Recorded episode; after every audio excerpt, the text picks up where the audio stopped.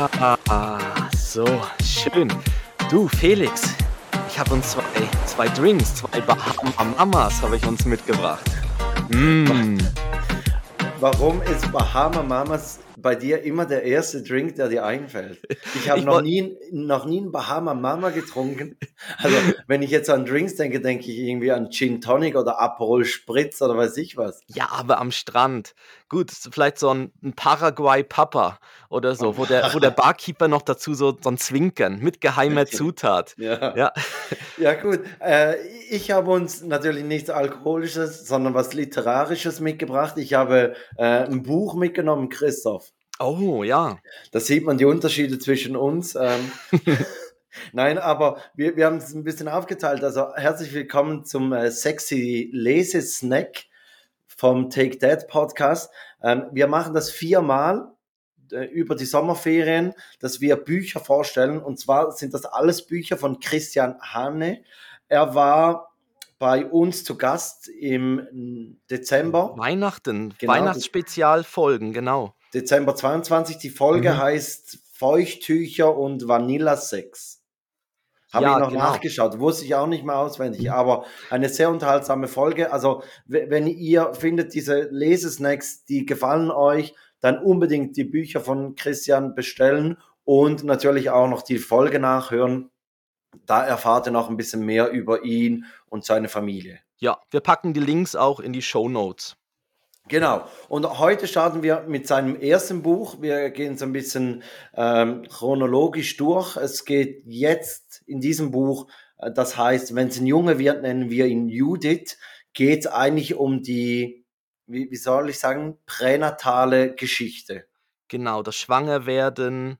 Also glaube erstmal die Entscheidung, überhaupt ein Kind zu bekommen, dann das Schwangerwerden und dann bis hin zur Geburt. Genau, Geburt und die ersten strengen Nächte, genau. Und die Ich-Person ist Christian Hane. Ähm, und genau, es geht jetzt darum, um, um Schwangerwerden, um diesen Entscheid, dass man schwanger werden möchte. Und wir lesen hier mal eine kleine Passage vor.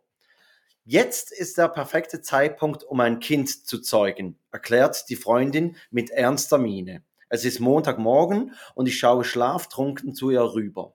Die Freundin sitzt neben mir im Bett und schaut konzentriert auf ihren Laptop.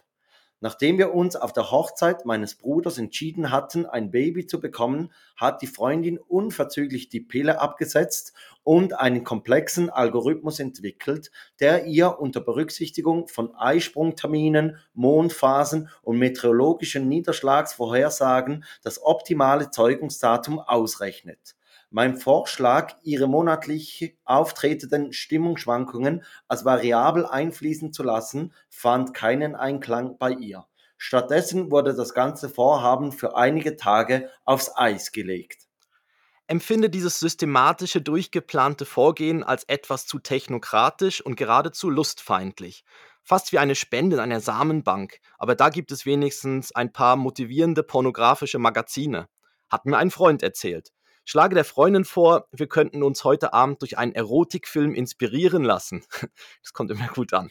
Äh, Selbstverständlich künstlerisch, anspruchsvoll in Schwarz-Weiß. Äh, Sie schüttelt den Kopf. Laut ihren Berechnungen sei just in diesem Moment die beste Gelegenheit, unseren Kinderwunsch in die Tat umzusetzen. Meinen zaghaften Einwand, wir müssten aufstehen und zur Arbeit gehen, wischt sie beiseite. Jetzt oder nie, ruft sie.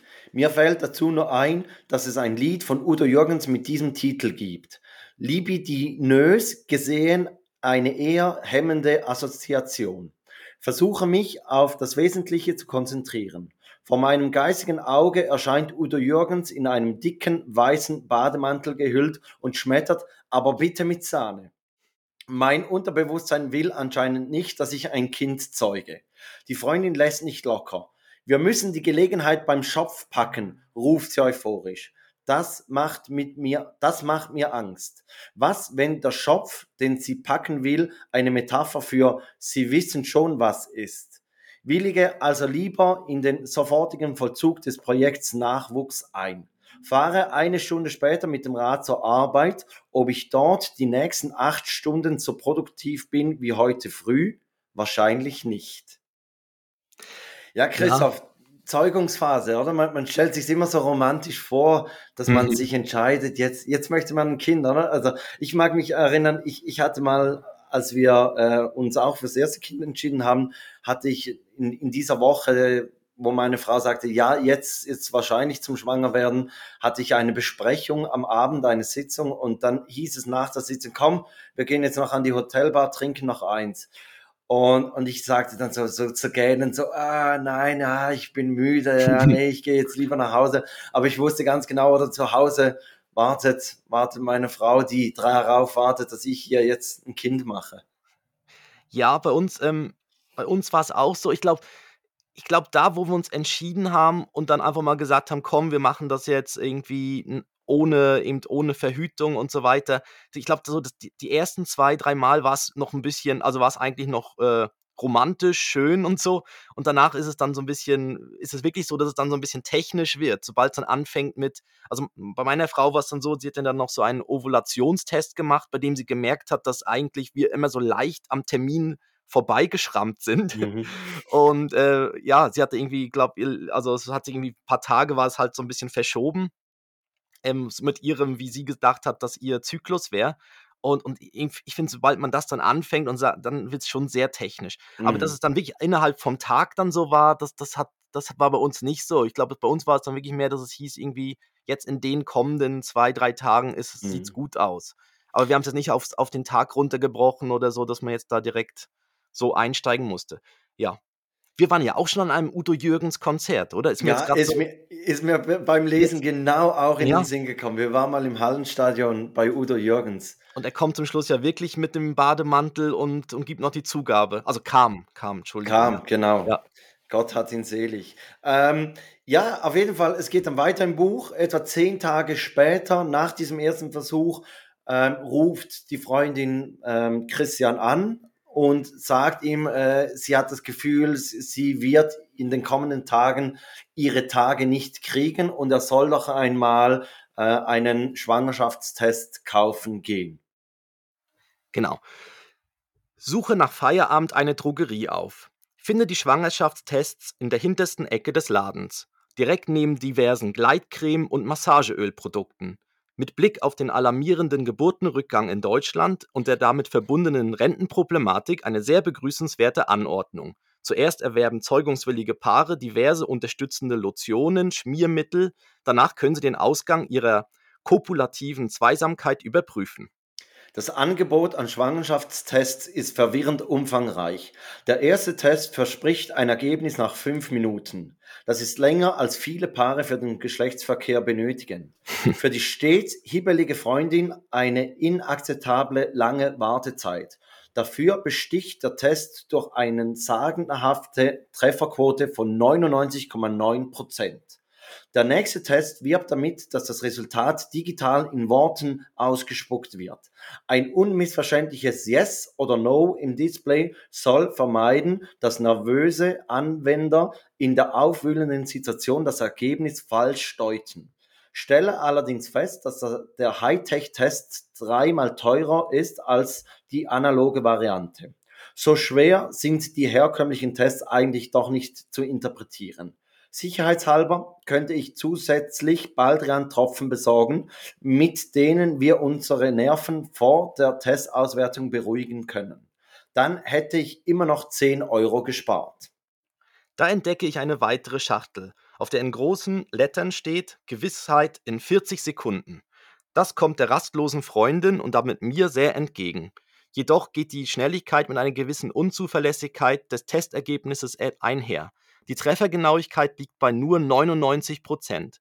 Bei 100 Testversuchen käme also ein falsches Ergebnis raus. Somit ist die Fehlerwahrscheinlichkeit höher als die Aussicht im Lotto zu gewinnen. Vielleicht sollte ich lieber einen Lottoschein kaufen. Von, den, von dem Millionengewinn könnten wir uns dann den kostspieligen Hightech-Test leisten. Bin mir allerdings nicht sicher, ob die Freundin willens ist, diesem leicht ins Dadaistische spielende Gedankengang zu folgen. Ignoriere daher meine pekuniäre Bedenkträgerei von eben und beschließe einfach alle drei Tests zu kaufen. Gehe mit meinen Packungen zur Kasse. Die Verkäuferin stellt mit Berliner Charme fest, na, da will aber einer auf Nummer sicher gehen. Entgegne lachend, nein, dann hätte ich Kondome gekauft. Findet die Frau nicht ganz so lustig wie ich. Sie schaut mich missbilligend an und reicht mir stumm das Wechselgeld. Ja, die, genau, die Schwangerschaftstest. Also bei uns war es auch so, wir haben nicht nur einen gekauft. Wir standen auch davor und haben, glaube zwei oder drei haben wir gekauft. Ja. Ja, wir, wir, hatten ja einen gekriegt von einem Freund, der, der ein Restaurant hatte und du uns an den Fruchtbarkeitstisch gesetzt hat, weil scheinbar dieser Tisch Nummer zwei, da werden alle Paare, die da sitzen, werden danach schwanger. Und er hat ja. uns dann so auf dem Tablett hat er uns dann so diesen Schwangerschaftstest rausgebracht, als er uns die Geschichte äh, erzählt hat. Aber wir schlussendlich haben wir dann auch mal noch einen digitalen gekauft, weil wirklich so dieses, ist es jetzt ein zweiter Strich, ist es kein zweiter Strich, so dieses Ding, ja. Ah, ja, kann ich mich schon noch dran erinnern, ja. Ja, gehen wir weiter im, im Text. Ähm, es geht jetzt darum, also es hat dann geklappt, die Freundin wurde schwanger und es geht um den ersten Frauenarztbesuch. Begleite die Freundin einige Wochen später zur Untersuchung bei ihrer Frauenärztin.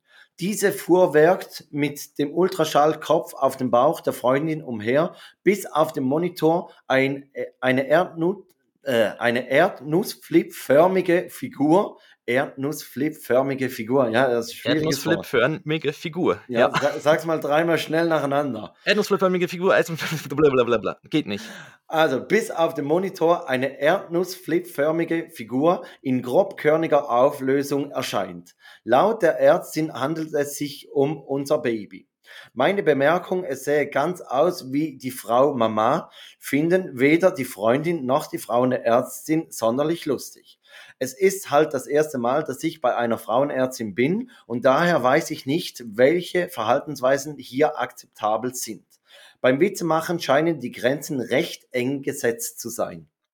Die Ärztin gratuliert uns zu unserer Schwangerschaft. Nun ja, um präzise und gynäkologisch korrekt zu sein, sind nicht wir schwanger, sondern ausschließlich die Freundin.